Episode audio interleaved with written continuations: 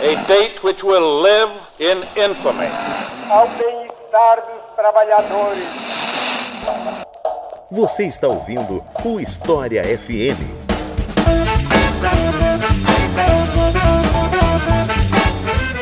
Salve ouvintes do História FM, bem-vindos a mais um episódio do podcast do Leitura Obriga História. Meu nome é Iclis Rodrigues e hoje vamos falar sobre Manfred von Richthofen, ou o Barão Vermelho, como ele é mais conhecido. E para falar sobre o assunto, eu trouxe alguém aqui que estudou, de fato, a vida do Barão Vermelho, que é o professor Delmo Arguelles. Então, por favor, Delmo, se apresente para o pessoal. Olá a todos, Grande abraço aí aos ouvintes. E antes de mais nada, obrigado, Iclis, pelo gentil convite. Sempre um prazer falar do objeto de estudo. Então, eu me debrucei sobre o Barão Vermelho e outros três pilotos da Grande Guerra durante dez anos da minha vida. Foi a minha tese de doutorado. E aí, foi uma tese de doutorado em História das Ideias, onde eu fiz um estudo sobre o conceito de honra e heroísmo dos pilotos de caça da Grande Guerra. Daí eu selecionei quatro autobiografias de asa. Uma delas era justamente do Manfred von Richthofen. Então é isso, pessoal. Vamos falar um pouco mais sobre o assunto depois dos comerciais.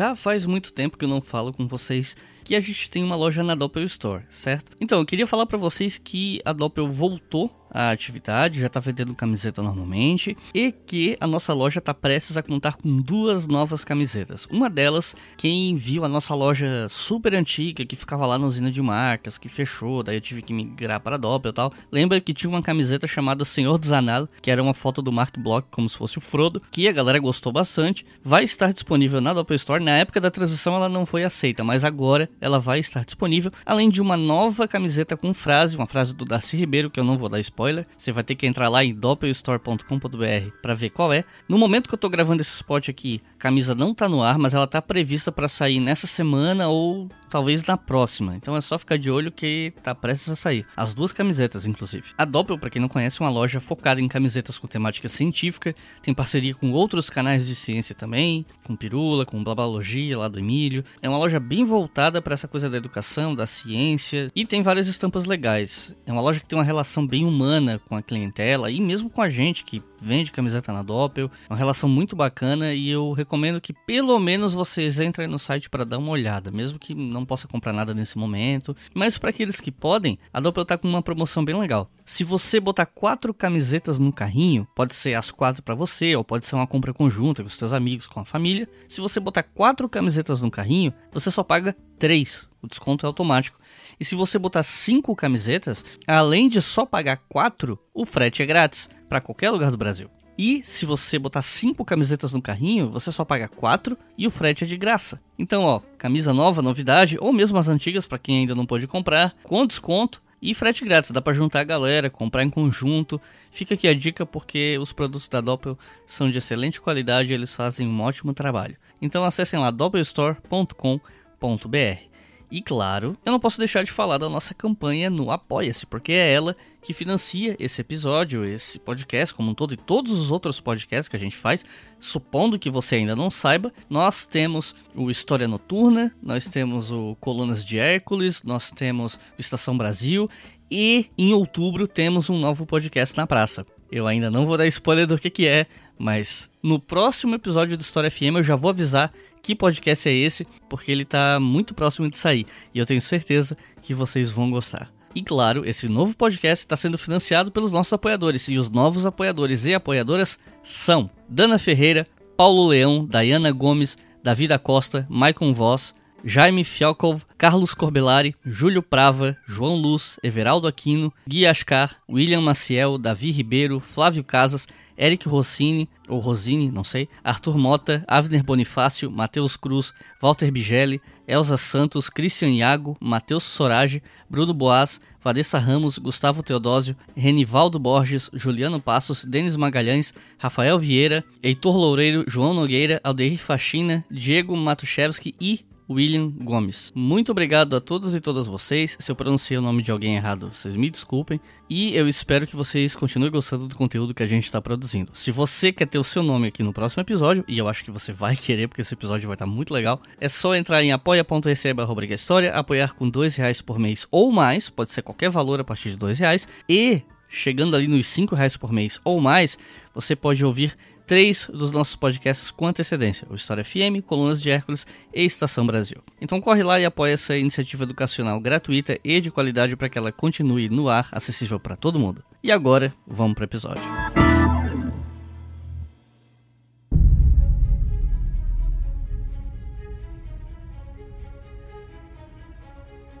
Bom, acho que dá pra gente começar essa conversa pelo básico, que é perguntar quem foi Manfred von Richthofen, né? Antes da gente chegar na parte em que ele se torna um piloto de caça da Grande Guerra e tal, acho que vale a pena falar um pouco sobre a vida dele antes disso. Então, quem é Manfred von Richthofen? Manfred von Richthofen era nobre alemão. O nome completo dele é Manfred Freiherr von Richthofen. Freiherr, em alemão, equivale a barão. Freiherr, literalmente, é senhorio livre, baronato. E von, V-O-N, significa D.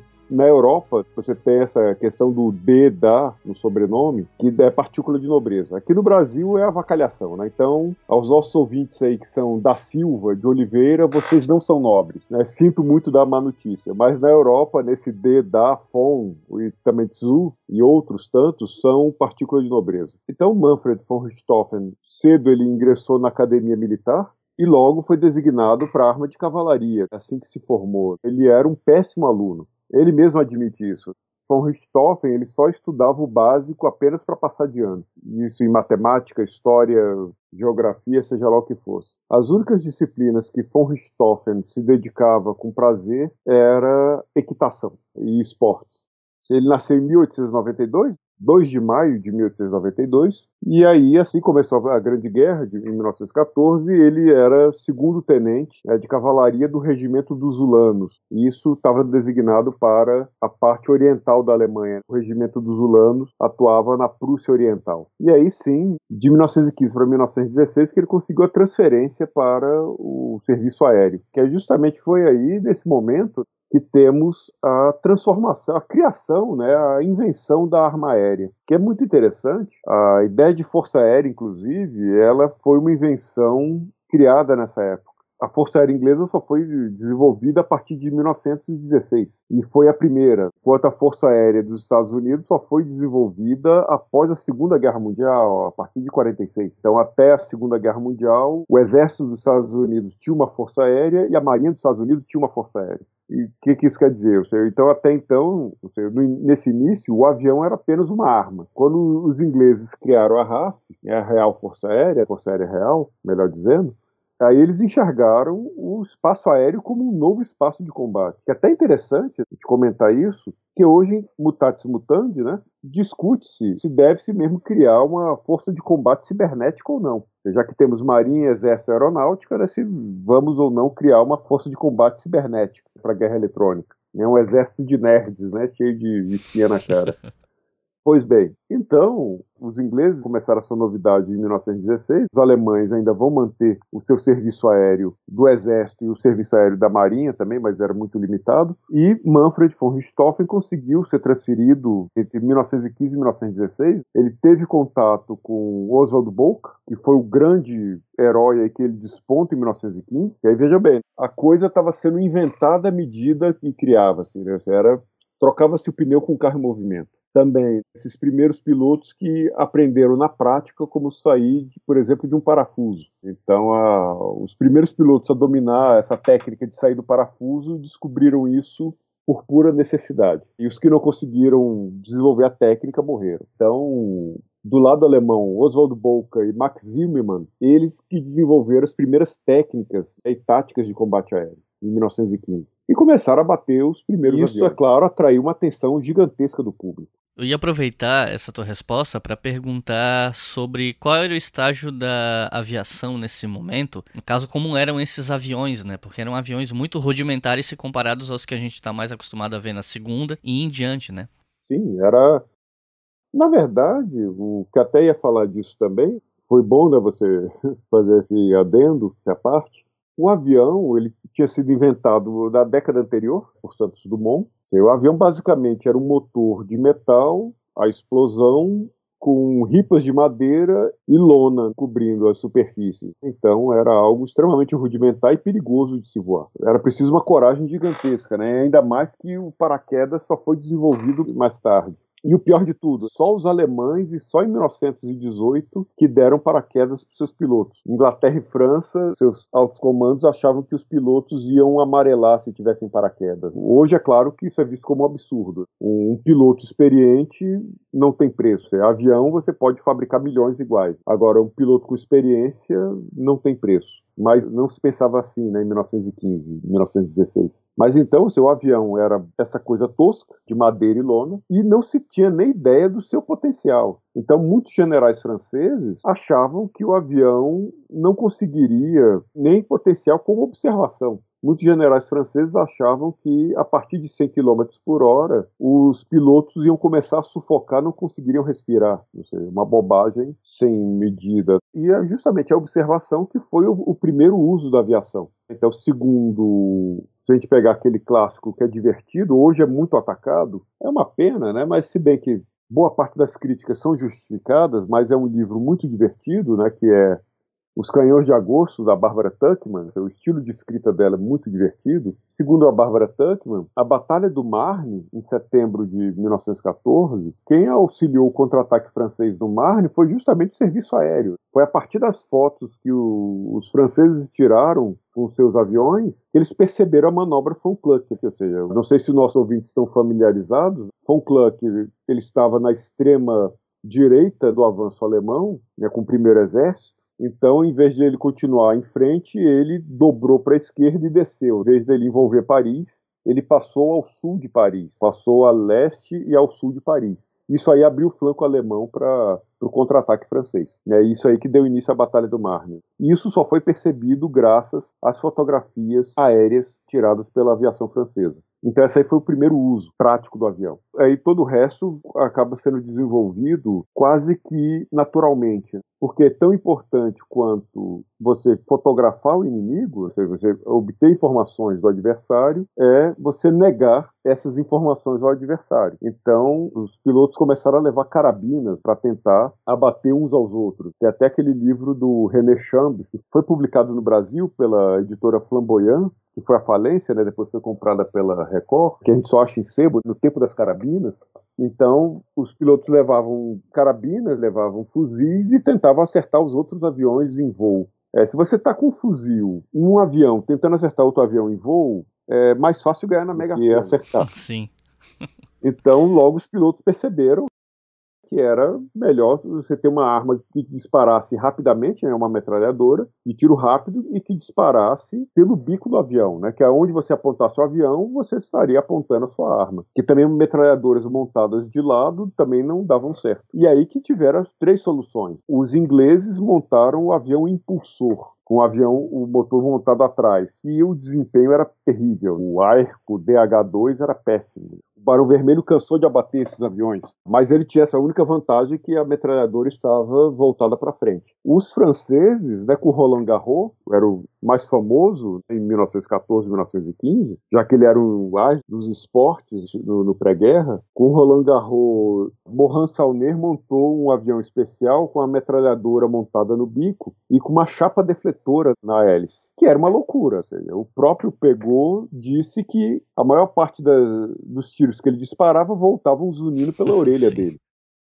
Como eles não tomavam tiro na cara, não sei. Eu jamais voaria um avião desse. E aí, aí quando um avião desse caiu, que Anthony Fokker, engenheiro holandês, teve acesso a ele, ele percebeu esse mecanismo maluco, nessa chapa defletora maluca que o Mohan e Saunier colocaram, que ele teve a ideia genial de colocar o mecanismo interruptor. Já que a metralhadora ela tira mais rápido do que a hélice gira, ele montou um mecanismo interruptor que fazia com que a metralhadora parasse de atirar quando a hélice passava na frente. Então, na prática, a metralhadora atirava nos intervalos da hélice e montou isso num Fokker Eindecker. Eindecker em alemão, monoplano. E aí que em 1915 surge o flagelo Fokker, né? Então, os Fokkers Eindeckers, montados com essa metralhadora com mecanismo interruptor, começaram a bater os aviões ingleses e franceses que nem fossem moscas. E aí sim que Boca e Max Zimmermann granjaram grande fama. E aí sim também que vem a designação AIS.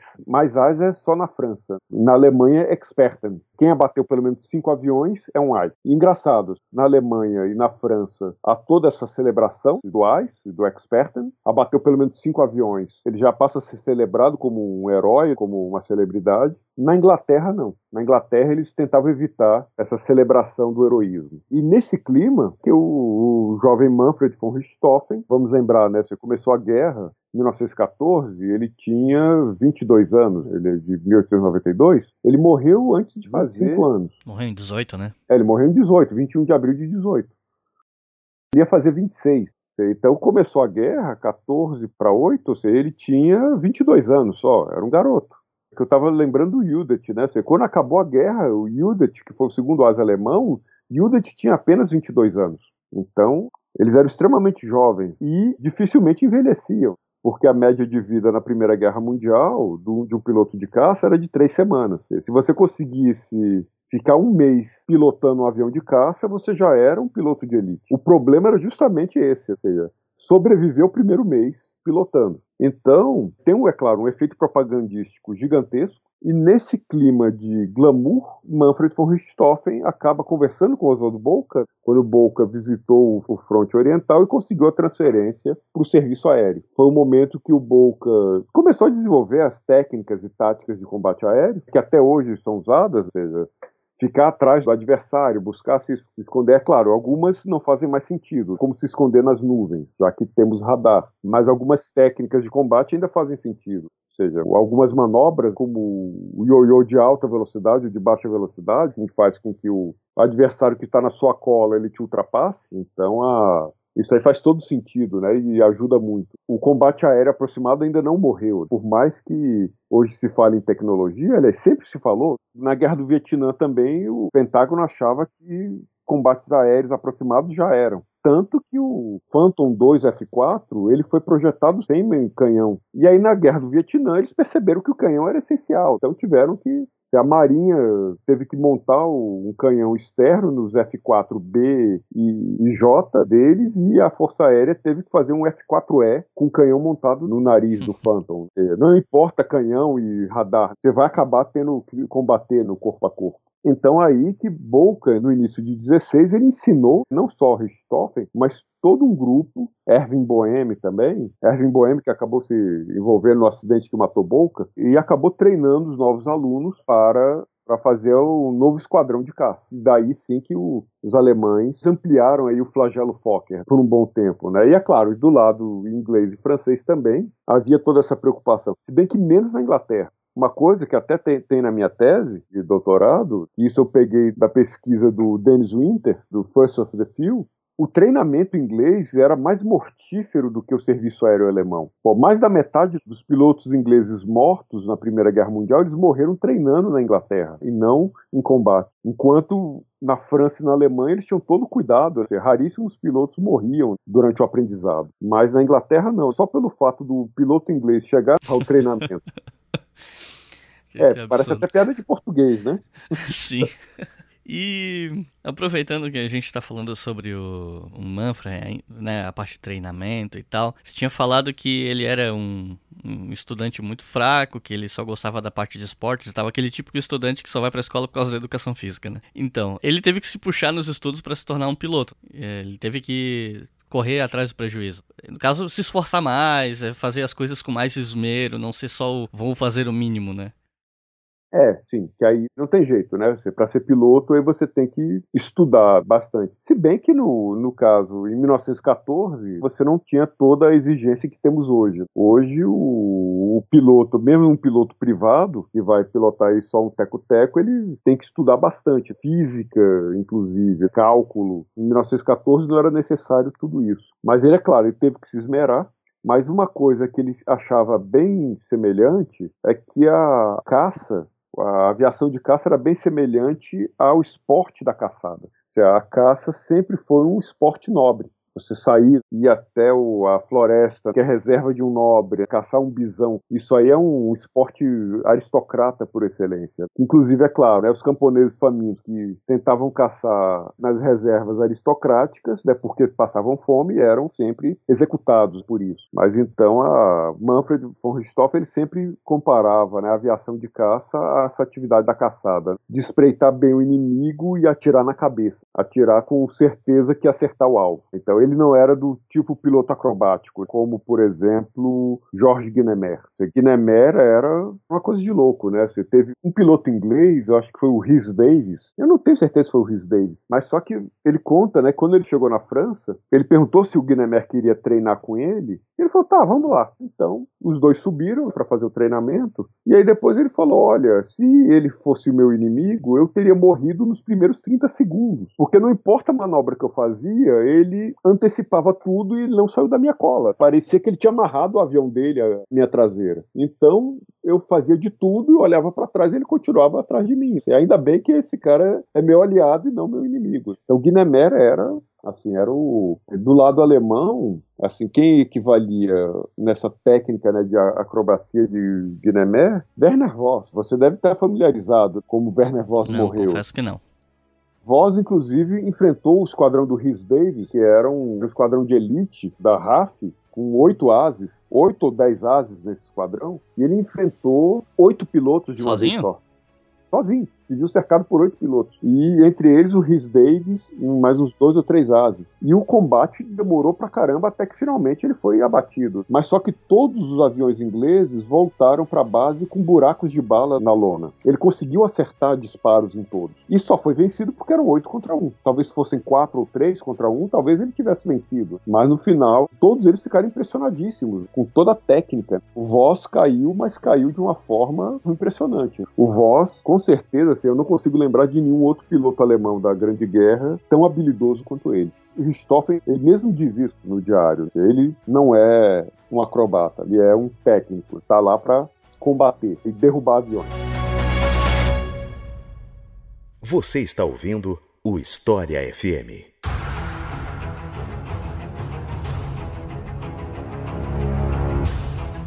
Muito do que nós sabemos sobre o Barão Vermelho vem do livro autobiográfico dele, né, que foi escrito ainda durante a guerra, em 1917, chamado Der Rote Kampflieger. Traduzindo, fica alguma coisa como um piloto de combate vermelho. Foi um livro feito, pelo que eu entendi, foi feito a pedido do próprio exército alemão para virar uma peça de propaganda. Né? E três anos depois sairia uma versão ampliada desse livro, e em 1933, primeiro ano da ascensão de Hitler ao poder, saiu uma outra versão que continha algumas novidades, mas também alguns cortes principalmente por conta de um dos irmãos dele, chamado Bolko. E aí eu queria te perguntar o que que a gente pode falar sobre essas três versões, o que que as diferenciam, esses cortes que foram feitos na versão de 33 e tal. Bem, primeiro, a versão de 33 eu tenho aqui, ela está na minha mão. Graças à internet, graças a sebos virtuais, eu pude comprar essa versão de 33 por menos de 20 dólares. Maravilha. Na verdade, eu trabalhei com três versões diferentes da autobiografia do Barão Vermelho na minha tese.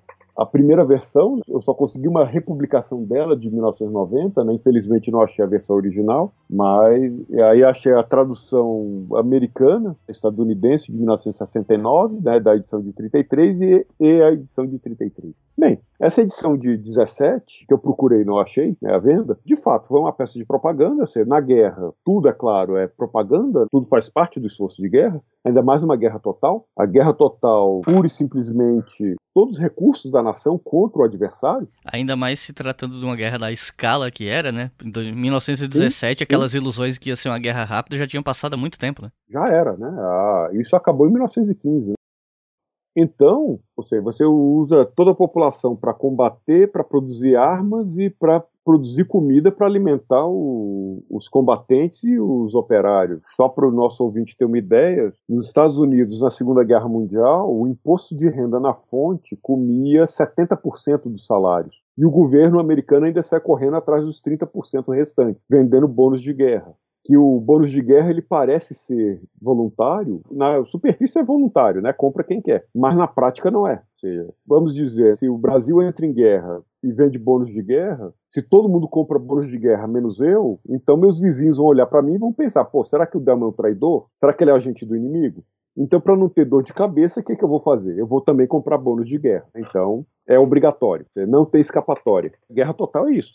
E aí o Barão Vermelho conta que ele tinha as fotos de propaganda ele teve uma até que o pessoal pegava o autógrafo dele com as fotos de propaganda que fazia. Teve até o caso lá que tiraram a foto do irmão dele, do Lothar von Richthofen. O cara em Berlim tirou a foto oficial e uma semana depois da foto, Lothar já tinha voltado para o combate, e aí o Lothar ganhou a Mérite, que era a principal condecoração. E aí o fotógrafo não se fez de rogado. Ele pegou o negativo e pintou a Mérite no Lothar. E pronto, e continuou vendendo. Reatualizou a foto, né? continuou o sucesso de venda. Então, sim, você tem essa coisa de indústria cultural e também propaganda de guerra. É interessante, no Diário de 17, como ele vai mostrando a experiência na guerra, e isso é até uma coisa muito comum entre o diário dele e o diário do Judith, Minha Vida e Meus Voos, e outros ah, relatos autobiográficos, que todos eles têm uma coisa em comum, seja, eles não estavam ali para matar pessoas porque eles gostavam de matar pessoas. Matar outros pilotos adversários era só uma decorrência do combate, era porque eles estavam lutando pelo próprio país. Então, alguns pilotos falavam, não, eu, quando eu abato alguém, eu, eu só penso que foi algum objeto que está caindo, eu não penso no ser humano que está lá.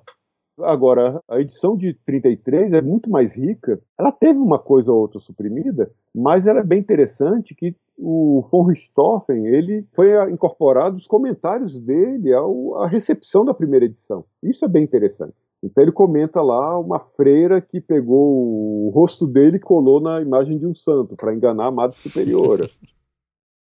Esse relato é divertidíssimo e vai comentando outros. Já a versão do Bolko foi o até com título diferente, Ein Heldenleben, Heldenleben, uma vida heróica. Essa versão não tive em mãos, mas é só mais uma variante. Mas agora, já a versão de 33, ela ainda pega aí a questão. Já foi o, o primeiro ano de Hitler no poder, que inclusive o prefácio dessa edição foi do Hermann Goering, que é claro, o Goering foi o último comandante do circo voador, o Goering voou, ainda, né, no, no, esquadrão do von Richthofen. E a gente vai falar um pouco mais disso depois, né, porque essa coisa do circo voador é bem interessante. É, o, o Goering comandou, né, foi o último comandante do circo voador e, e ele assina o prefácio da edição de 33. Mas é claro, dentro dessa literatura guerreira, para mostrar para os jovens o tanto que é divertido. Que até mesmo essa reedição do Barão Vermelho é de 33. A publicação das memórias do Judith, que, como eu falei, foi o segundo colocado em abate, é de 37. Que até eu tenho aqui a edição de 37 também. É bem interessante que ela veio, inclusive, com a dedicatória que o cara dedicou aqui para o colega dele de colégio em janeiro de 38. Caramba, né? Para o meu colega de escola Adalbert Krüner, Harry Hartmann. Engraçado que teve um, um Hartmann... Que é o maior de, de todos os tempos, inclusive, né? O Eric Hartmann. Exatamente, é. é, Eric Hartmann. Pô, se for o mesmo, uau, mas não há como saber. É. Pô, bem que, bem que eu queria que fosse, né? um parente, sei lá.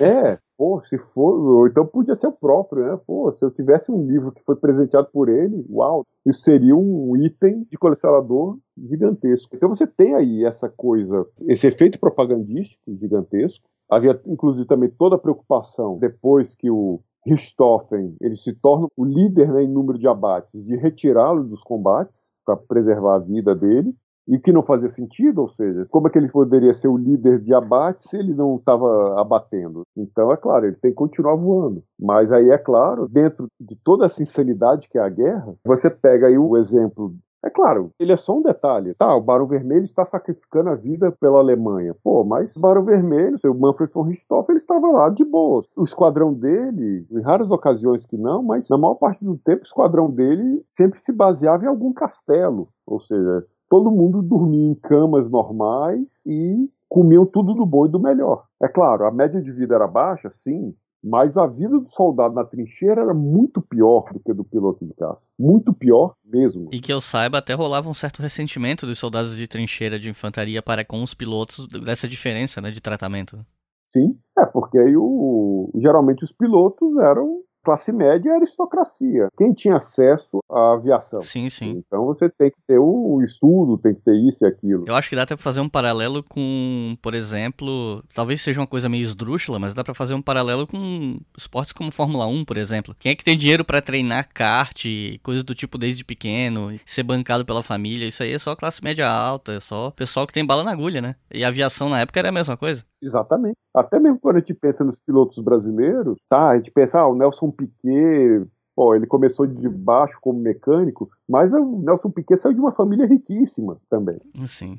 Ele começou de baixo na Fórmula 1, mas só que ele não começou de baixo aqui em Brasília. Ele começou. Na vida. Né? Começou né? muito bem, obrigado. Se ele tivesse nascido no Pavão Pavãozinho, pô, ele não tinha chegado nem no kart, que dirá na Fórmula 1. Então, sim, você tem esse desnível social bem marcado. O soldado das classes inferiores, ele vai mesmo para a linha de frente, né, vai para a trincheira. A classe média alta, a aristocracia e é para os postos mais altos. Que aí você tem todo aquele resquício do antigo regime, da aristocracia ocupar os postos de oficiais, que é claro, isso após a Revolução Francesa muda, né? Ou seja, a partir da Revolução Francesa abre-se caminho, é, inclusive na Prússia, que era altamente conservadora, abre-se caminho para plebeus virarem oficiais, mas isso ainda assim era exceção. Tanto que, do exército alemão, dos oito comandantes de exército, em 1914, na Alemanha, dos oito, cinco eram nobres e dois eram príncipes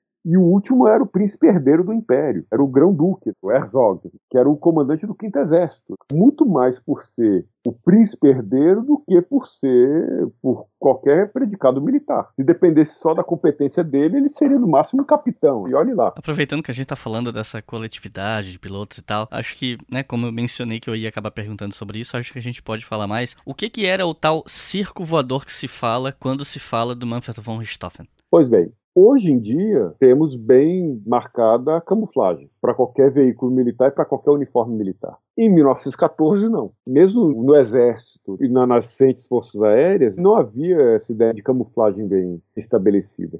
Então, no Exército Francês, para que os soldados passassem a usar um cinza bem discreto para se confundir com a, o solo, foi um debate gigantesco. Porque como é que era o uniforme do exército francês? Era uma japona azul escura e uma calça vermelhona, emulando as cores da bandeira da França. Sim. E é claro, isso aí, pro atirador de elite, o uniforme francês era perfeito. Você via o cara de longe e acertava ele.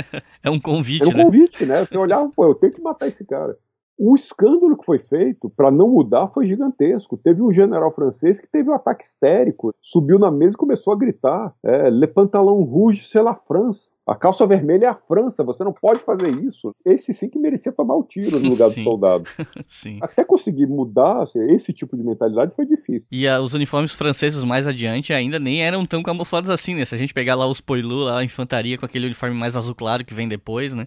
Levou tempo? Levou tempo, exatamente. Enquanto naquela época os alemães já usavam um camuflado melhor. Agora os aviões tinham vários detalhes. Usavam cores berrantes, mas também eles tinham que usar símbolos berrantes também para eles se identificarem identificarem. Muitas vezes também o que acontecia, isso aí eu li o relato do Rickenbacker, do Ed Rickenbacker, foi o, maior número de abates dos Estados Unidos na Primeira Guerra Mundial, que muitas vezes, ele quase foi abatido pelos próprios companheiros. E o cara subia, ficava tão nervoso que qualquer coisa que ele via voando já metia bala. E depois que ele parava para ver se era amigo ou inimigo. Então os símbolos das forças aéreas eram feitos de forma a você bater o olho e identificar para você não abater os seus companheiros. Então você tem esse símbolo berrante. E é claro que aí alguns vão começar a personalizar os aviões. E aí por vaidade pessoal. Tinha um cara que não virou AIS, que ele só bateu três aviões, Fritz Kemp, mas só que ele conseguiu a imortalidade graças à autopromoção. Ele voava um Fokker triplano, preto, na primeira asa tinha o sobrenome dele, Kemp, e na segunda asa ele escreveu Kens Minor, você já me conhece?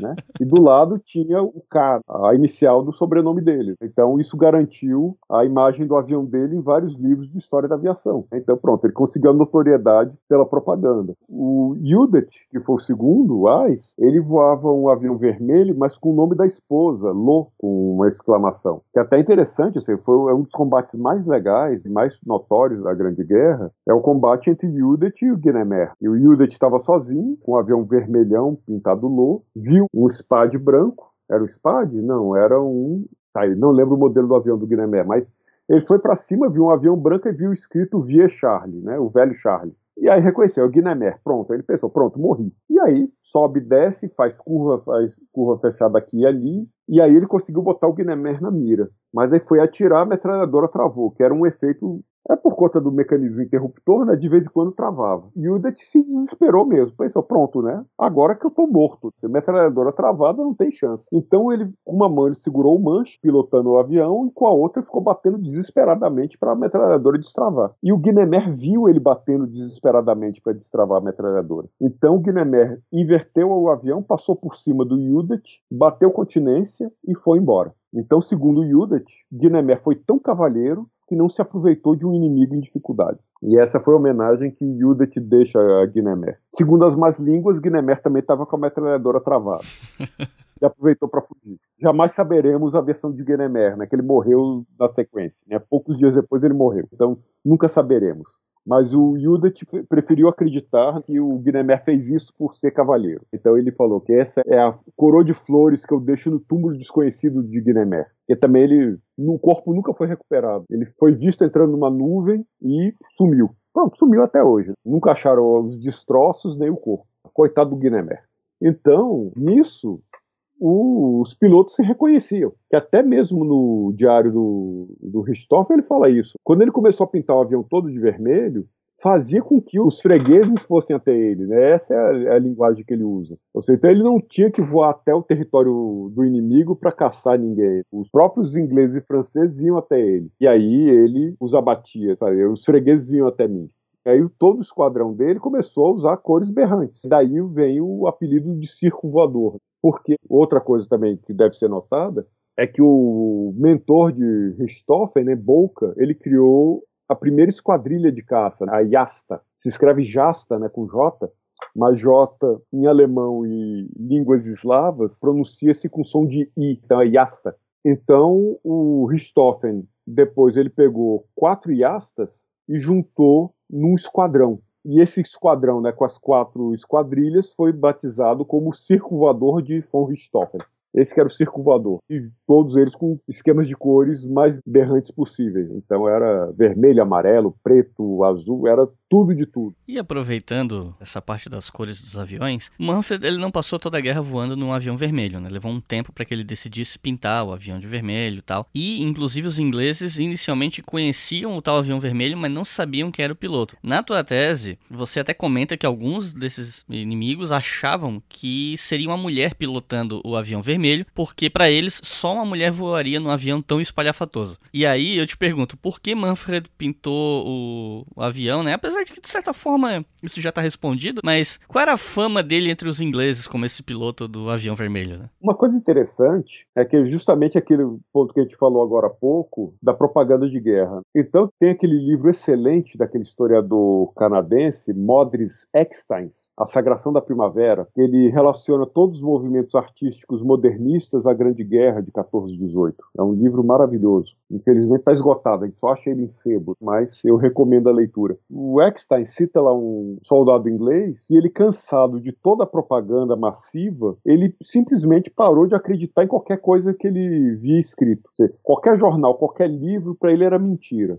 E qualquer boato que contavam, ele tomava como verdade. E boato é o que mais tinha. Hoje o pessoal fala de fake news pelo WhatsApp, mas os boatos eram, há 100 anos atrás, eram igualmente poderosos, né? Então sempre nas trincheiras lá, dos ingleses e dos franceses, todo dia tinha notícia que um exército inteiro de 500 mil soldados russos já tinha acabado de desembarcar na, em Dunkerque, ia se juntar a eles para atacar os alemães. Então todo dia tinha essa notícia. E é claro que os russos nunca chegavam, né?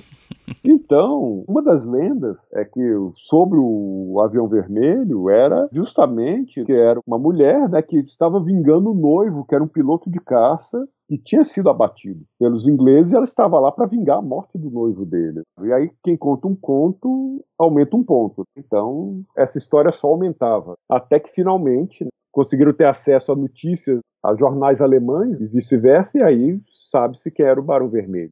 Em 1917, inclusive, uma editora inglesa queria já assinar um contrato com o Barão Vermelho assim que a guerra acabasse para traduzir o livro dele e lançar na Inglaterra. Que até ele comenta isso na edição de 33. Ele já tinha um, um contrato pronto para publicar em Londres, o The Roodkampflieger. Uma outra coisa que eu acho interessante também, que eu li na tua tese, é sobre o fato de que o Manfred recebeu muitas cartas de fãs depois da publicação do The Rotterdam-Flieger. Você pode falar um pouco sobre essas cartas, assim, sobre aquilo que você teve acesso em torno disso? Que aí justamente ele vai comentar sobre essas, toda essa correspondência dos fãs na edição de 33. Que aí sim, que aí temos aquela história engraçadíssima da freira, que cola a foto dele, que é claro, a Madre Superiora não ia ver com bons olhos, é né, uma freira apaixonada por um piloto, então ela colou a foto dele na imagem de um santo, e também ele comenta uma outra menina que escreveu para ele falando que queria casar com ele, que estava apaixonada por ele, e aí ele é todo condescendente, ó, oh, pobre criança, e é claro, com toda condescendência e vaidade possível. Ele está nadando, nadando na fama. Mas é interessante como é que nas entrelinhas, é, mesmo ele tirando onda, como se diz popularmente, a gente puxa aí o fio da meada. Então, por exemplo, é só um exemplo de como puxa o fio da meada, não é mais comentário de fã, quando ele comenta a morte do Albert Ball, o aliás inglês, que abateu 40 alemães, que até hoje a Luftwaffe, a Força Aérea da República Federal da Alemanha, afirma que foi o Lothar von Richthofen que abateu e a Força Aérea Inglesa nega isso, fala que ele foi defeito mecânico. Então, o, Manfred comemora a morte do Albert Ball, né? A filha, ele, ele matou 40 alemães, mas agora ele encontrou o mestre dele, que foi meu irmão, acabou com ele. Mas aí ele deixa escapar uma homenagem das mais bonitas ao Lothar. Como é que um homem tão grande quanto o Albert Ball poderia morrer de uma morte comum? Ou seja, aí na minha tese eu afirmo, isso aí é, é a bela morte grega. Que nós, mortais comuns, nós morremos bala perdida, dengue hemorrágica, Covid-19. atropelado aí no, na faixa de pedestre, alguma coisa assim. Já um homem tão grande quanto o Albert Ball, ele merecia morrer em combate, merecia morrer lutando na guerra. Que essa, inclusive, é a passagem para o céu germânico. Né? É você morrer em combate. É aí que você vai para o Valhalla. Ah, que, inclusive, esse é o título da minha tese, Sob o Céu das Valquírias. Que, aliás, diga-se de passagem, essa é a melhor visão de paraíso que existe, é a germânica. Ou seja, um banquete eterno com Odin. Você vai ficar, é, a eternidade Sim. enchendo a cara comendo pra caramba e conversando cascata com os amigos, ou seja, é o paraíso. Sim. Você nunca vai pedir a conta, não vai ter que ir para casa, não vai ter problema com fígado, com pâncreas, com nada, pronto, é o paraíso. Sim. Ainda falando sobre o Manfred na guerra, a ele foram creditados 80 abates. Você poderia mencionar pelo menos alguns desses embates, ou alguns que tenham ficado mais famosos, talvez, ou que ele mencione no livro? Ele chega a especificar alguns deles? Ele especifica alguns. Até uma coisa interessante, que até sumiu depois, quando os russos avançaram pela Prússia Oriental na Segunda Guerra Mundial, ele tinha mania de recortar estou até procurando aqui as fotos, ele tinha mania de recortar os números de série dos aviões que ele abatia como troféu e colava na parede. Então, tem numa edição aqui, eu acho que é na edição americana, que tem aqui a parede da mansão dos Richthofen na Prússia, que é, é só com os números de série dos aviões que ele abateu. Mas é claro, uma das primeiras vitórias que ele teve foi contra o Wise inglês, que na verdade o von Richthofen ele só combateu os ingleses. O Judet que combateu ingleses e franceses. Mas uma das primeiras vitórias que ele conseguiu foi contra um Wise inglês que não é o Macuden. Deixa eu ver aqui se eu lembro o nome do cara. É que é engraçado, né? Eu tenho eu tenho um problema eu, eu, eu, consigo lembrar detalhes de números e tal mas nome próprio eu sou uma coisa horrorosa. Não vou te julgar porque eu vivo esquecendo o nome dos autores de coisas que eu li. É super comum chegar então eu li um autor não lembro quem falando que e aí fica difícil porque eu não consigo eh, fazer a referência para as pessoas irem atrás né? mas eu sei bem o que é esse sentimento é, eu esqueço o nome dos alunos e, pô, e quando eu era adolescente, então, que era pior ainda, né? Que aí, imagina só o que é que você tá na balada e esqueceu o nome da mina que você já tá beijando há duas horas. Então aí, pronto, era meu bem, querida. Era terrível. E pior de tudo, quando ela descobria. Né? Aí pronto, aí era. que não Isso não era raro né, de acontecer. Sofrimentos de professor. É. Eu também, eu, eu dava, eu dava aula, eu esquecia do nome de aluno. Eu tinha um colega no estágio que era minha dupla, eu perguntava: Ô Rodrigo, esse aluno aqui, quem é? Ah, não, é aquele rapaz que senta lá naquele, do lado do fulano normalmente e tal, que falou aquela coisa aquele dia. Daí eu lembro, né? Eu lembrava quem era. Aqui, Lana Walker, pô. É... O combate mais famoso do Richthofen no início foi contra o Lana Walker, que foi um dos primeiros ases ingleses. Mas só que o Walker, olha só que droga, era um bom piloto, mas só que o Walker, ele pilotava aquele famigerado DH2. Ah, sim. Aí tá vendo, ó, eu só esqueci o nome dele, mas eu lembrava o avião que ele pilotava, o Airco DH2. então, Walker, eu acho que ele abateu 15 ou 17 aviões, mas isso ainda em 1916 para 1917. Eu acho que, inclusive, na época ele tinha batido mais aviões do que o Manfred, mas só que aí no combate, Manfred von Richthofen o liquidou. É aí sim que ele despontou para a fama. Assim como também em abril de 17, toda uma esquadrilha da RAF foi liquidada pelo circo voador. A coisa ficou tão feia que o parlamento inglês abriu uma investigação. Abriu lá o equivalente a uma CPI. Eu lembro que foi abril de 17, porque eu entrou para os anais da Força Aérea Inglesa como abril sangrento. Eles perderam naquele mês 317 pilotos e observadores. Inclusive essa esquadrilha inteira varrida dos céus pelo circo voador. Então ali o Barão Vermelho estava com tudo. Mas é claro, o combate mais famoso dele talvez tenha sido o último. Inclusive cercado de polêmicas. Não foi Roy Brown que o abateu. É, então, vamos falar um pouquinho disso mais adiante. Próximo bloco.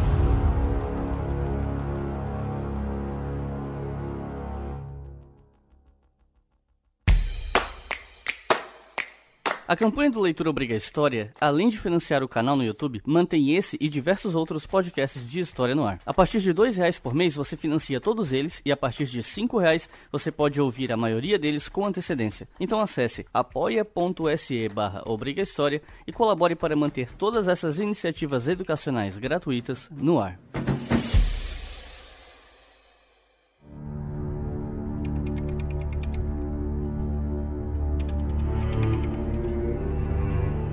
Pelo final da conversa ali do bloco 2, o pessoal que está ouvindo já deve ter percebido que eu pessoalmente não li o livro do Manfred von Richthofen. Eu li a sua tese e os seus comentários a respeito da obra, né? Então eu queria deixar isso claro pro pessoal que está ouvindo por uma questão de honestidade mesmo, né? E minha pergunta é a seguinte: a gente já falou um pouco sobre essa versão de 1933, de ela ter um pós-escrito que foi feito depois que a versão original já tinha sido publicada. Ele demonstraria nesse pós-escrito, e aí você me disse se eu interpretei corretamente, uma preocupação em entrar para a história como alguém diferente do que ele era de verdade, assim, ele tinha um receio de que isso acontecesse, porque ele mesmo começou a achar que tinha sido um pouco arrogante, um pouco prepotente no livro original, e ele achava que isso não representava bem quem ele era. Além de reflexões sobre a morte, numa escrita um pouco até mais sombria do que os leitores tinham visto no, na versão de 17, né? Como você pessoalmente avalia esse pós-escrito do Manfred? Ninguém passa incólume por uma experiência de guerra. Inclusive, eu e vocês nós só podemos imaginar o que, que é isso. viver isso na pele é uma coisa horrorosa. Então, e a única aproximação que a gente tem por isso são registros históricos e no máximo aí pela pela recriação ficcional de filmes e romances, mas, por exemplo, quando a gente pega lá o Eric Maria Remarque, Nada de Novo no Front. Então, o personagem principal fala e num dado momento, ele, quando chegava um novato, eles tratavam da pior forma possível o novato. Não queriam saber de nada e tratavam friamente o novato. Para quê? Para quando o novato morresse, eles não ficassem mal. Porque se o novato chegou ali, eles começam a tratar bem e tal, quando ele morresse, ia ser uma devastação emocional gigantesca. Então, a guerra, esse é só um dos sintomas da guerra.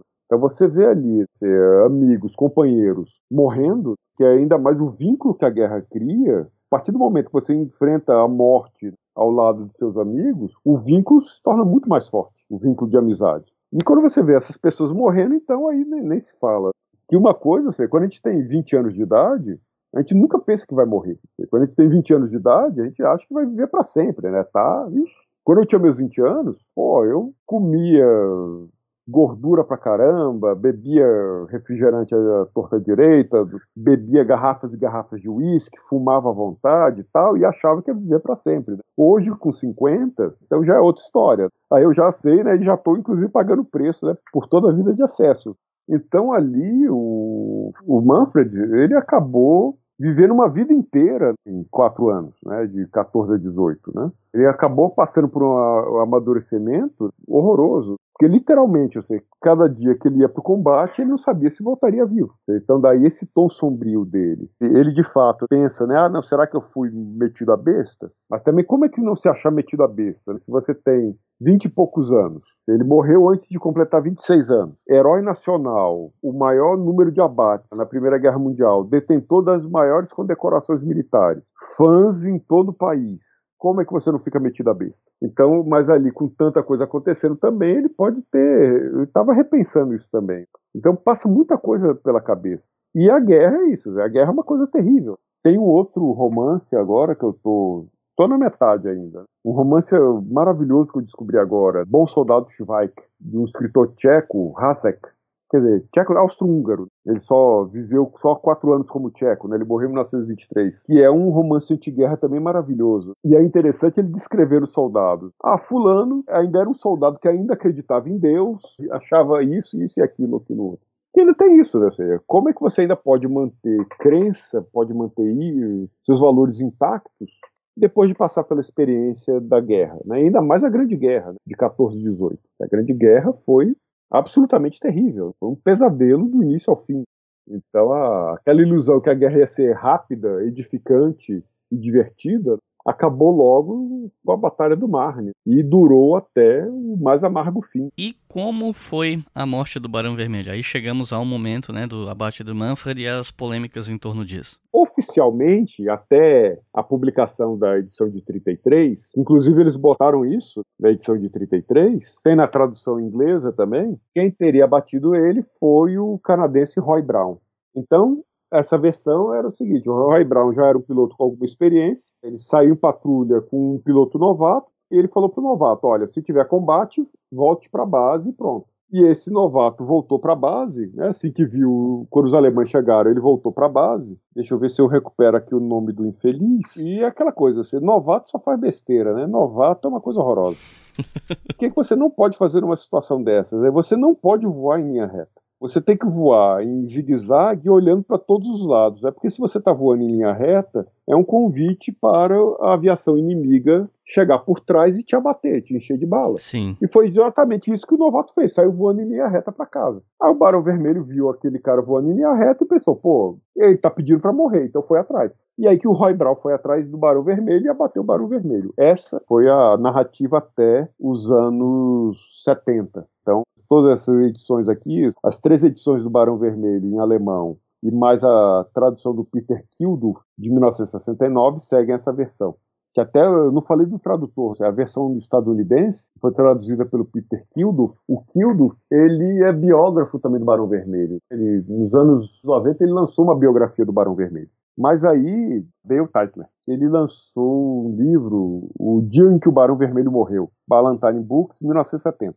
Nesse dia que o Barão Vermelho morreu, esse autor mostra que ele não foi atingido pelo Roy Brown. Ele foi atingido por tropas de terra australianas. Ele, o Titer, conseguiu fazer a autópsia né, do corpo do Barão Vermelho. Ele descobriu o cartucho 303 no coração, que não era da metralhadora do Roy Brown, era cartucho do, do fuzil Linfield, que as tropas australianas usavam. Na verdade, foi só um tiro de 303. Mas é claro, um tiro de 303, 303 é 7,62 milímetros. Um tiro de 303 que passa no meio do coração transforma o coração de qualquer um em, em trapos, né, em tiras. O pessoal morre na hora. E, ou seja, foi um tremendo azar. É até irônico que pouco tempo antes a gente tava comentando como acertar um avião com um rifle era um. Tipo, ganhar na Mega Sena, né? Ganhou. Mas só que é de um avião em voo, outro avião em voo, né? O cara tava em terra. De um avião em movimento contra o outro. Mas assim, o cara acertar um único tiro da terra no Barão Vermelho no coração. É, foi muito azar mesmo. E aí pronto, ele tomou o tiro no coração, o avião caiu. Aí eu lembro naquela enciclopédia da guerra aérea do Bill Gunston, Salamander Books, também vocês só acham isso em sebos da internet, mas quem achar compre, que é um livro maravilhoso, mostra lá soldados australianos enterrando o Barão Vermelho, as fotos, tal, tudo bonito. Mas a morte dele não foi tão bonita assim. Assim que o avião caiu, os soldados caíram em cima para roubar todas as lembranças possíveis, medalhas, carteira, tudo. Teve que o, o capelão do, do grupo teve que chegar em cima lá e gritar para eles pararem de roubar o cadáver. Aí juntaram os documentos e perceberam que era o Manfred von Richthofen. E aí foi enterrado com plenas honras militares. Aí, em 1925, um acordo com o governo francês, o governo francês liberou e aí o corpo do Manfred foi levado para a Alemanha, né, onde foi enterrado com plenas honras militares. Que o governo francês também demorou tanto porque sabia, né, que ia ser uma comoção nacionalista gigantesca na Alemanha. Sim, é, esperar arrefecer um pouco os ânimos ali, né, do pós-guerra e tal. Afinal de contas, é revanchismo é com eles mesmos. Tem tanto o revanchismo francês quando Alsácia-Lorena e depois a, o revanchismo alemão. Quando Hitler mandou explodir o, o vagão de trem com Penny também, todos os alemães se amarraram. Sim. terem se vingado da Primeira Guerra Mundial, né? O Barão Vermelho, ele é visto como um tipo de último dos românticos, nesse sentido do romantismo dos duelos entre pilotos na Primeira Guerra Mundial. Esse tema é um dos cernes da tua tese, inclusive, né? E o livro que se originou da tese, que leva o mesmo nome, que a gente pode falar no bloco final das recomendações de leituras. Então eu gostaria de te perguntar, o que é esse romantismo dos duelos das dogfights, né, dos combates entre aviões e como ele surge e se desenvolve? É, eu não diria o último dos românticos. Ah, não, é, é modo de dizer, mas, é, enfim. é. Mas o, os alemães, tanto o Barão Vermelho quanto o Judith, eles, talvez eles sejam os últimos heróis. Porque aí, o que, que acontece? É, temos um combate heróico. Quando a gente fala em combate heróico, a primeira coisa que vem à nossa cabeça é o que? Aquiles e Heitor diante dos portões de Troia. Tá bom, não foi tão heróico assim, já que Heitor saiu correndo mas pensa-se no combate individual, o herói contra o outro herói no mano a mano. E na Primeira Guerra Mundial, nas trincheiras isso não havia, você era gaseado, você era fuzilado, bombardeado, os soldados morriam que nem moscas às centenas e às milhares, era uma coisa horrorosa. Enquanto os pilotos eles vão reinventar esse combate heróico, o duelo individual. Agora, um aspecto também heróico muito importante, que, por exemplo, já que você leu a minha tese, estou vendo o livro dele aqui na minha estante, do Winged Warfare, o Billy Bishop, que o Billy Bishop não tinha de jeito nenhum, uma grande questão heróica é você reconhecer o adversário como seu igual. Billy Bishop, nas memórias dele, para ele, os heróis eram só os ingleses e só ele era heróico. Pronto. Já o Barão Vermelho e Judith, não. Eles reconheciam né, o caráter heróico e a coragem dos ingleses e franceses. Eles reconheciam isso. Se não fosse a guerra, seríamos grandes amigos. Se não fosse a guerra, esses caras são honrados, esses caras são corajosos. A primeira vítima do Barão Vermelho que sobreviveu à queda, pô, ele ficou todo feliz. Ele levou flores ao cara no hospital, levou vinho, levou isso, aquilo, aquilo outro. É claro, assim que o cara recuperou, foi pro campo de prisioneiros, que aí já também não era mais da alçada do Barão Vermelho. Mas enquanto o cara teve internado no hospital, o Manfred deu toda a assistência lá, toda coisa. Então, o heroísmo aí entra numa concepção romântica, e é claro, né, século XIX, estamos imbuídos de romantismo também, tá tudo junto no pacote. Essa visão heróica, ela vai implicar em alteridade, assim, você reconhecer o outro como seu igual. Então, até isso que eu coloco na Quer dizer, eu já falei tanto disso, eu nem lembro mais se está na conclusão, né? Ou se só eu falando depois, é que, pô, isso eu escrevi há 12 anos atrás. É como a gente comparar as festas que os pilotos davam aos pilotos abatidos com o que os americanos faziam com os prisioneiros da Al-Qaeda em Guantánamo. Ou seja, na festa ao piloto de caça abatido, ali o cara é tratado como não inimigo, e sim como um adversário valoroso, como um igual, porém no campo oposto, né, mas é o nosso igual, e o prisioneiro de Guantánamo é apenas uma barata, é um, um verme, é alguém que não é nem humano. A simples morte dele só sela o fato que ele nunca existiu. Ele é um prisioneiro de campo de concentração. Então o heroísmo é uma questão de olhar o adversário com alteridade. É, e inclusive eu lendo um pouco sobre isso em outros lugares, se diz que isso foi uma coisa que meio que acabou na Segunda Guerra Mundial, né? Não sei se, você leu aquele livro Hager Call do Adam Marcos, ele saiu no Brasil com o nome de um amigo alemão.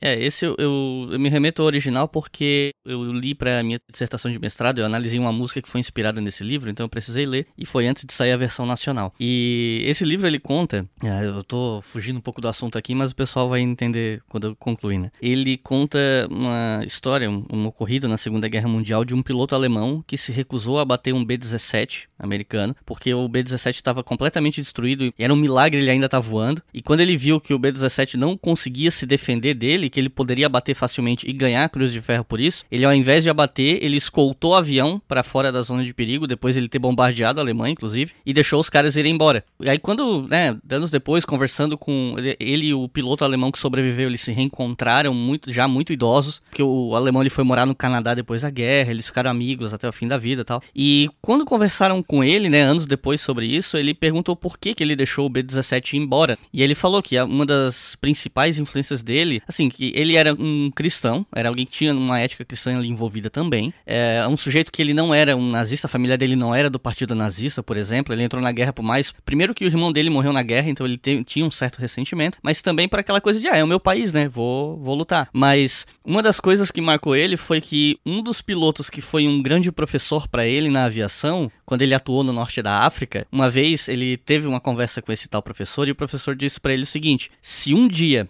eu ver vocês atirando num piloto que pulou de paraquedas e tá lá descendo de paraquedas indefeso, eu mesmo derrubo vocês, porque isso não se faz, sabe? E o Adam Max discute isso sobre. Era esse romantismo da aviação ainda presente na, na Primeira Guerra Mundial, eram os seus últimos resquícios, né? No, no, momento em que isso vai se perdendo. E quando eu li esse, esse material, eu me lembrei da sua tese, porque é uma coisa que tá bem conectada, né? Essa coisa da aviação com, quase como um duelo de, de adversários valorosos e não uma matança, né? É, porque eu lembro que eu botei na conclusão, eu nunca tentei provar que há uma forma elegante de matar seres humanos. Agora, é claro, há que se ter limites. Que a partir do momento que se coloca o, o, outro, o inimigo, como um não humano, um não pessoa, alguém destituído de qualquer coisa, então abre-se o caminho aí para matança generalizada. Aí você perde qualquer limite de qualquer coisa. Exato. É só olhar para a Segunda Guerra, o fronte russo e o fronte do Pacífico e ver o resultado disso. Exatamente. E para terminar, uma pergunta que eu queria saber a tua opinião particular sobre o assunto. Em 2008 foi lançado um filme chamado Barão Vermelho, né, que foi uma produção entre a Alemanha e Grã-Bretanha, dirigida por um diretor alemão, Nikolai Miller-Schon. Teve uma época lá para 2010 que eu inclusive cogitei a escrever um artigo sobre esse filme, embora eu tenha desistido e tal. E aí eu fui procurar material para esse artigo e eu li Assim, primeiro que a sua tese eu encontrei nessa época, por conta desse artigo que não aconteceu, né? Mas eu também encontrei uma entrevista onde o diretor dizia que um dos objetivos do filme era dar aos alemães um herói de guerra, já que o país foi culpabilizado pela Primeira Guerra no Tratado de Versalhes e, inequivocamente, né, é responsável pela Segunda Guerra Mundial por conta do nazismo. E durante a Segunda Guerra Mundial, nós temos muitos heróis nacionais possíveis. Muitos nomes foram cunhados pelos diferentes países, especialmente entre os aliados, porque a Segunda Guerra passou a ser entendida como uma espécie de luta do bem contra o mal ali, então era mais fácil você alçar nomes ao patamar de heróis, né, e de defesa da nação. Aí você tem Ivan Sidorenko, Ludmila Pavlichenko, Auri Murphy, você tem, assim, vários e vários sujeitos. Só que na Primeira Guerra Mundial era um pouco mais difícil cunhar heróis, porque era uma guerra que meio que foi perseguida como uma grande carnificina sem justificativas tão boas quanto a guerra seguinte. Então você tem alguns nomes, mas são nomes mais escassos. A gente pode falar do Alvin York, do T. Lawrence e né, nomes isolados. E o Manfred seria um desses nomes isolados, de certa forma, né? Então, o que você acha da ideia da exaltação do Barão Vermelho como um sujeito honrado que via os combates aéreos como duelos, como que é uma coisa que o filme insiste né, nessa imagem. E o que você acha dessa ideia de transformar o Manfred num herói nacional de guerra alemão diante das dificuldades de se cunhar heróis na Alemanha? É, eu acho que você tem um problema aí, né? Como fabricar heróis. Aí você tem também uma questão de recepção do público. Que, aliás, nesse filme de 2008, que até eu já vou dizer logo de cara, né? Eu detestei o filme. Que foi que nem aquele é, Flyboy. Não vou te julgar, eu também não gostei muito, não. é, foi que nem aquele Flyboys que passou um pouco antes, nossa, aquele Flyboys, ele só existe só para testar minha convicção que toda censura deve ser abolida. Só pode ser, né? E o filme ruim, né? Nossa, péssimo, né? Horroroso. Puxa vida. Agora, como criar um herói nacional? Heróis não se fabricam assim. Claro, você tem construções imagéticas, você pega aqui no Brasil Tiradentes. Tiradentes não é só uma construção, é uma construção que acabou sendo recepcionada pelo público. E acabou sendo recepcionada de diversas formas. Tiradentes, ele é um herói para a República, um herói para os militares, já que ele era um alferes, um herói para as esquerdas, já que ele se rebelou contra o sistema estabelecido. Eu sei, então é um herói que acaba tendo múltiplas leituras. Agora, você tentar criar heróis assim tão automáticos, eu acho um tanto quanto complicado. Agora, é claro que a figura do Manfred é extremamente. é uma figura simpática. Que ainda mais quando você pega nas duas guerras mundiais, é claro, né, que a Alemanha leva a culpa porque perdeu a guerra. Que na verdade, é, inclusive até a gente já pode recomendar aqui agora outro livro, um livro que eu recomendo mesmo para todos os ouvintes aí sobre a Primeira Guerra Mundial, que é Os Sonâmbulos, do Christopher Clark. É a melhor obra que eu já vi sobre as origens da Grande Guerra. Ponto, né? Seja, uau, né? Seja, se existe algo melhor, caramba, né? O cara vai ter que se esforçar muito para fazer algo melhor do que isso. Que mostra que, no fundo, qual foi o motor da Primeira Guerra Mundial? França e Rússia estimularam a Sérvia a entrar numa aventura militar contra a Áustria-Hungria e pronto. Então, isso aí que levou o mundo pro, pro que foi a Grande Guerra. É, e o Lawrence Sondhaus, inclusive, no livro dele, Primeira Guerra Mundial, ele fala, olha, da minha parte, se eu tiver que responsabilizar alguém, eu responsabilizo a Sérvia, não a Alemanha. É, na verdade, eu responsabilizo franceses e russos, porque os sérvios são malucos. e os sérvios foram sérvios. Russos e franceses é que deixaram esses caras com, com a rédea solta. E aí, com o sistema de alianças. Os sérvios, com aquele plano de grande Sérvia, que eles tinham tanto naquela época quanto nos anos 90, eles estavam sendo sérvios. O problema foi deixar a rédea solta. Então, aquilo foi terrível. E como você falou bem aí, na Segunda Guerra Mundial vem a luta do bem contra o mal, e nessa também você tem cada coisa que, poxa, Churchill, tá bom, Churchill foi, era o líder certo no momento certo para a Inglaterra, seja, o líder de guerra no momento certo. Mas isso também não tira o fato que Churchill rivaliza com Hitler em número de assassinatos. Ou seja, Churchill foi responsável direto pelo assassinato de 4 milhões e meio de indianos. Isso também não é desprezível. Então isso também não pode ser varrido para debaixo do tapete. E quando o Churchill soube né, que, por conta da política dele para a Índia, 4 milhões e meio tinham morrido de fome, sabe o que, que ele falou? Ele bateu na mesa e reclamou: pô, 4 milhões e meio morreram e o Gandhi não tá no meio? Que droga! Puxa vida, caramba, né? E o pior de tudo aí, que aí você justifica todas as barbaridades por conta do nazismo.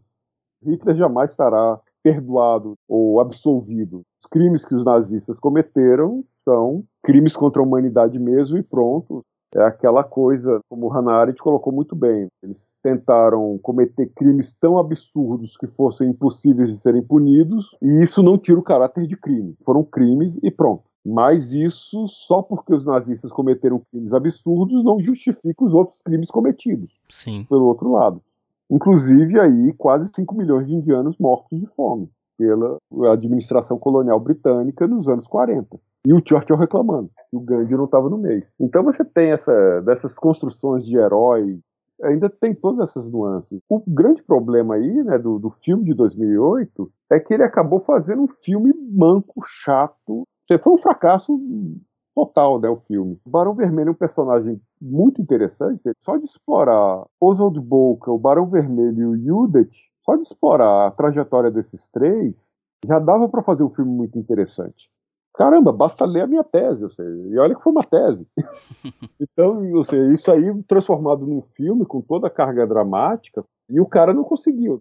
Inclusive, ou seja, se o, os ouvintes querem uma boa dica de um bom filme sobre a aviação da Primeira Guerra Mundial, o primeiro é o Aces High. Teve o título idiota no Brasil de Ases do Espaço, que até podia enganar o, pessoal na locadora. O pessoal ia achar que era alguma coisa de ficção científica. Ases do Espaço era a Primeira Guerra Mundial, com Malcolm McDowell um filme de 1977, na qual os pilotos eles tinham que ficar bêbados para voar, justamente por medo justamente pela morte, tá encarando a morte todo dia. Então esse filme é muito bom. Tem um outro, é The Blue Max, com Jorge Pepar também, que é excelente. É um filme de 1969 a 68. Esses eu recomendo. Sem falar nos clássicos, The Hells Angels, agora o Barão Vermelho e Flyboys. Não. e só para terminar, a pergunta que se eu não fizer, o meu público não vai me perdoar, que é o seguinte: afinal de contas, Manfred von Richthofen tem algum grau de parentesco com a Suzanne von Richthofen? eu sei que tem de gente que tá ouvindo isso aqui morrendo de curiosidade. Olha, eu nunca verifiquei factualmente isso, mas tem uma história que me contaram. Olha, é de novo o boato. Ó. Aumenta um ponto aí pra gente, então. mas é um boato que me contaram que eu, pô, eu aceitei esse boato na hora e eu espero sinceramente que ele seja verdade. Inclusive foi uma amiga minha que é alemã que me contou esse boato. É por isso que eu levo esse mais em conta. Não é um boato qualquer, é um boato teutônico. Mas é claro, ela estava se sentindo insultada também pela história. Mas vamos lá ao boato. Ao que parece, o primeiro ancestral da Suzanne von Richthofen, que chegou no Brasil, ao que parece, o sobrenome dele não era von Richthofen. Segundo a pessoa que me contou, que leu isso em algum lugar. Porque o pai da Suzane dizia que ele era descendente, né? Ele tinha um negócio em casa e tal. É, não, parece que o cara que chegou aqui no Brasil que botou o sobrenome von Richthofen. Era alguma coisa como Silva ou Zé das Couves lá na Alemanha. E aí aqui, quando imigrou, botou von Richthofen. Então, é claro, é um boato que eu vi, eu não tenho comprovação nenhuma. A única coisa que eu tenho em relação a isso é a esperança que seja verdade. é, assim como o seu público também, os ouvintes também devem ter, devem compartilhar essa mesma esperança. Né? Eu espero que seja verdade. É, inclusive foi até bom ouvir esse boato, porque a única versão que eu tinha era do pai da Suzana, que dizia que era. Então, enfim. Quem sabe, né? Alguém investiga a fundo, mas aí o, esse boato para mim é, eu torço para que seja verdade. Se tiver algum ouvinte rico aí que quiser financiar um exame de DNA para tirar dúvida, fica aí a sugestão. É, eu acho que fizer um exame, talvez nos cartórios, quem sabe, porque também em 45 se destruiu muita coisa. E daí tem que ver também quando é que a família dele chegou aqui no Brasil. Sim. Nossa, que aí as dificuldades, né? Quanto mais você retroage no tempo, pô, eu fui ver o, a certidão do nascimento da minha avó, né? Minha avó paterna é descendente de italianos, filha de dois italianos, e os dois vieram diretamente da Itália. Eles chegaram, os meus bisavós chegaram aqui ainda era império, ainda tinha escravidão. Caramba, então a minha avó não tinha o sobrenome deles. na certidão dela. Só quando ela casou que entrou o sobrenome, ou seja, foi, era uma bagunça terrível. E depois que ela casou com meu avô, aí que o meu avô registrou os quatro primeiros filhos de uma vez só na mesma folha de cartório. Nossa, era uma bagunça só. Então, uma pesquisa dessa pode ser demorada e complicada, né? É, pessoal, é, essa é a vida dos historiadores, ó, lidar com esse, toda essa confusão. É, precisamos de muito financiamento, precisamos de muito dinheiro para essa pesquisa.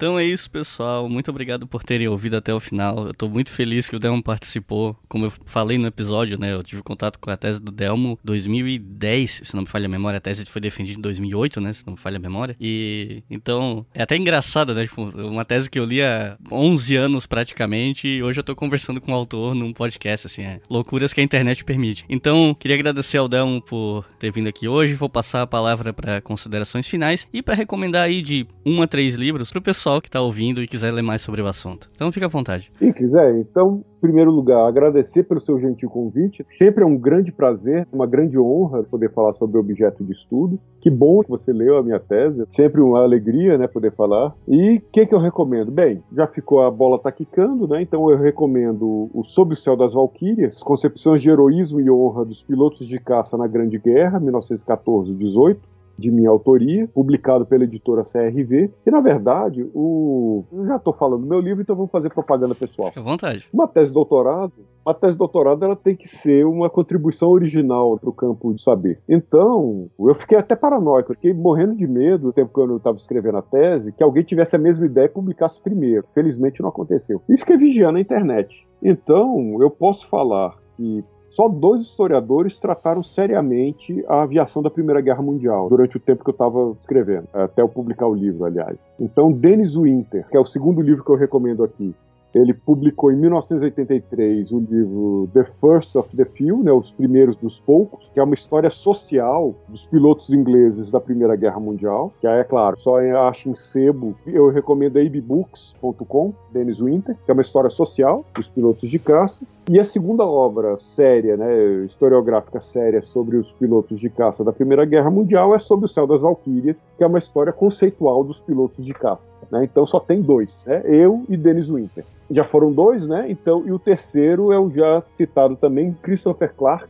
Os Sonâmbulos. E Os Sonâmbulos não só é uma obra maravilhosa de um fôlego gigantesco sobre as origens da Grande Guerra, também é uma aula diplomacia e ciência política. Então, historiadores, né, cientistas políticos, estudiosos de relações internacionais né, e futuros diplomatas, vocês têm a obrigação de ler uma obra dessa. Em suma, leiam. Depois de vocês lerem, vocês vão me agradecer pela dica.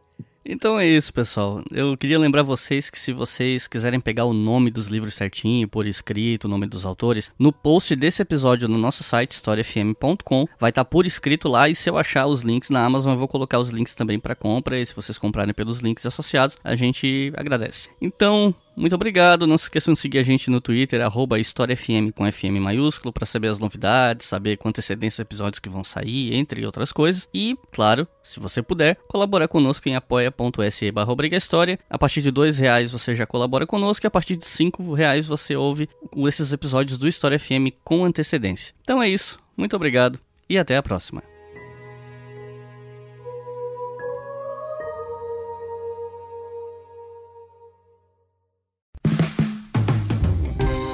Este podcast foi financiado por nossos colaboradores no Apoia-se. Acesse apoia.se barra e contribua para manter este projeto educacional gratuito no ar.